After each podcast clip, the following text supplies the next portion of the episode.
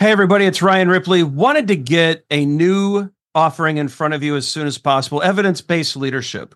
And so, as you all know, Todd Miller, myself, and Will Seeley, we're big on evidence based management. We want to apply it to the leadership space. We all know that modern managers face complex challenges every day. You're juggling a lot of needs your direct reports, your stakeholders, your customers, they all need constant attention. What we want to do is help you manage that. We want you to use information and data to make good decisions around all of these areas so that we're delivering the right thing at the right time for the right customer. And we know that we're doing that because we're using data and evidence to validate all the things that we're doing. And not only that, we're not just looking at value, but we're looking at our capabilities as an organization. Can we deliver on time? Can we innovate effectively? Do we have too much tech debt? Do we have too many things in process? Are we unable to deliver when the market demands that we do?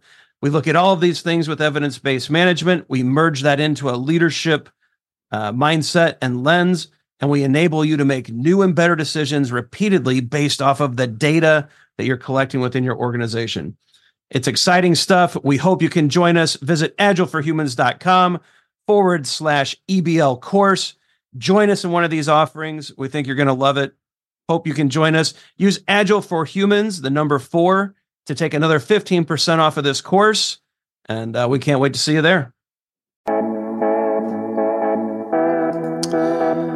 All right. Good morning, good evening, good afternoon, depending on where you're at and when you're watching and listening. I'm professional scrum trainer Ryan Ripley. This gentleman over yonder is professional scrum trainer Todd Miller. Todd, what's up? Nothing. I just realized that sometimes right before we kick off an episode, I start chewing gum. And I don't know if that's a bad thing or not. I'm just going to shelve it for right now. You won't notice it. Good. Okay.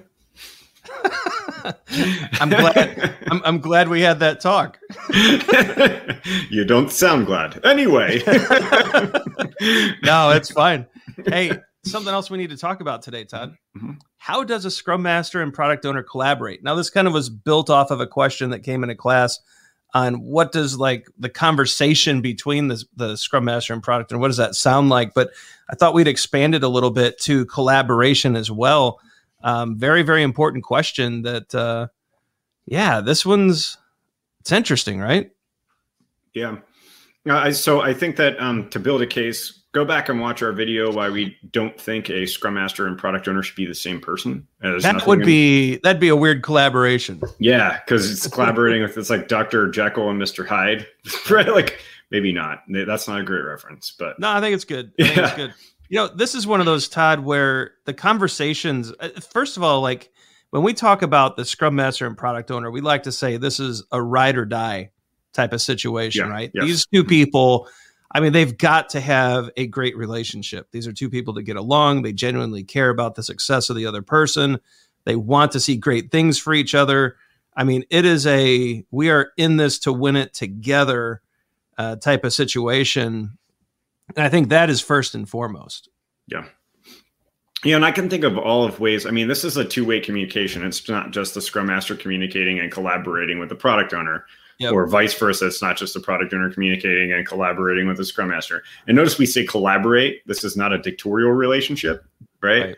This isn't a product owner saying something to the scrum master or the scrum master barking orders to the product owner. This is a two-way collaborative street. And you know, I'm thinking back to some of the things that I've done uh, on both sides of the, the, the, fence and either accountability as a scrum master, helping a product owner understand um, uh, how to do forecasting right? How to how to how to how to be nimble enough to keep stakeholders updated. Who are your stakeholders?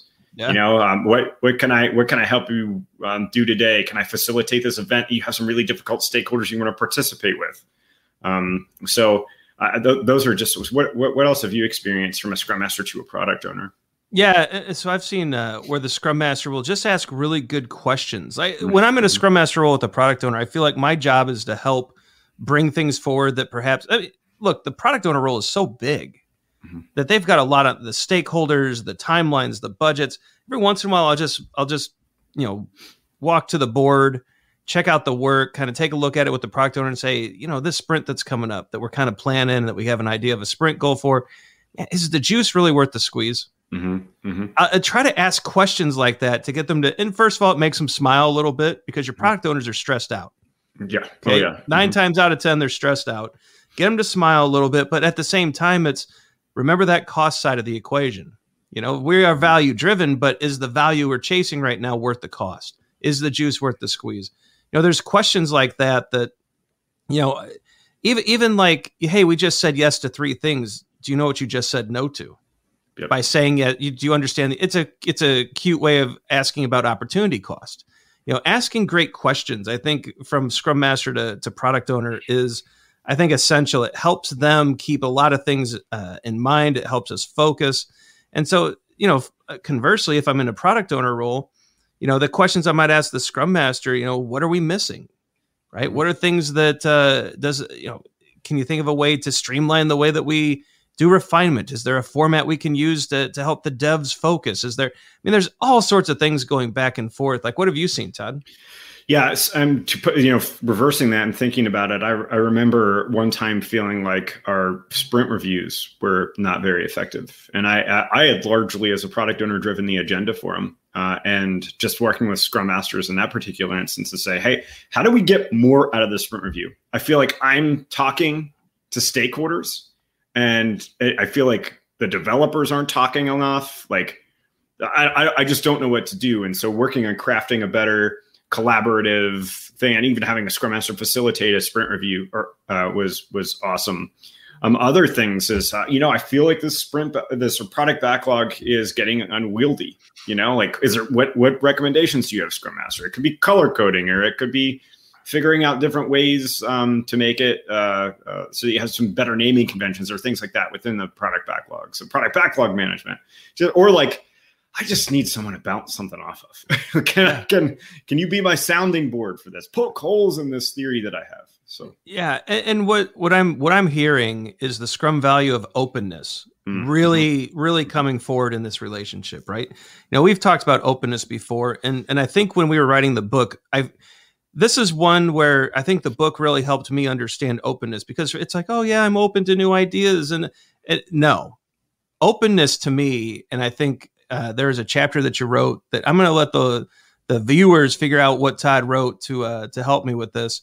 But there was a point where Todd had put something on paper where I realized, no, openness is being open to the idea that I could be wrong. Yeah. Uh-huh. And that's where uh-huh. openness mm-hmm. really shines, right? Mm-hmm. And so I think in this relationship, both the product owner and the scrum master have to be open to the vulnerable. They have to be vulnerable. in that state where I just need help. I could be wrong. How can mm-hmm. you so it's it's a it's a co-equal complementary type of, of relationship there where it's we're helping each other, we're filling the gaps, we're and, and it's I mean, it can be a really great thing performed well. Yeah, and we have two very different perspectives, right? Which is yep. great, which is perfect, right? I'm thinking about value as a product owner. I'm thinking about Scrum as a Scrum Master and yep. organizational and effectiveness and, and orgs. Yeah. yeah. and so yeah, I think that's a good. I think we'll pause there. Yeah, I think, right? I think it was a great question, and I'm glad that one came in. Um, let's switch it over and uh, close this one out. Be sure to hit the socials, like and subscribe. Leave us a comment. Right? How do you handle this? How do you envision the the product owner scrum master relationship? What other questions do you have about it? Uh, like and subscribe so you know when we drop a new video. Perhaps we've answered a question you've left in the past. Check out the videos below. That YouTube algorithm is hard at work trying to figure out what could be useful for you. And so please check those out as well. Uh, you know what? We hope this helped. If it uh, if it's sparked you to to go have a conversation with your Scrum Master or product owner, you know, hope you do that. Have a great chat with them today, and uh, we'll see you tomorrow. See you. Hey, it's Ryan. If you're enjoying this show and want to take a deeper dive into Scrum with me and Todd, check out agileforhumans.com forward slash training. Be sure to also look at the show notes to subscribe to our newsletter, get a copy of our book, Fixing Your Scrum, and learn more about working with us at Agile for Humans. Thanks for listening and scrum on.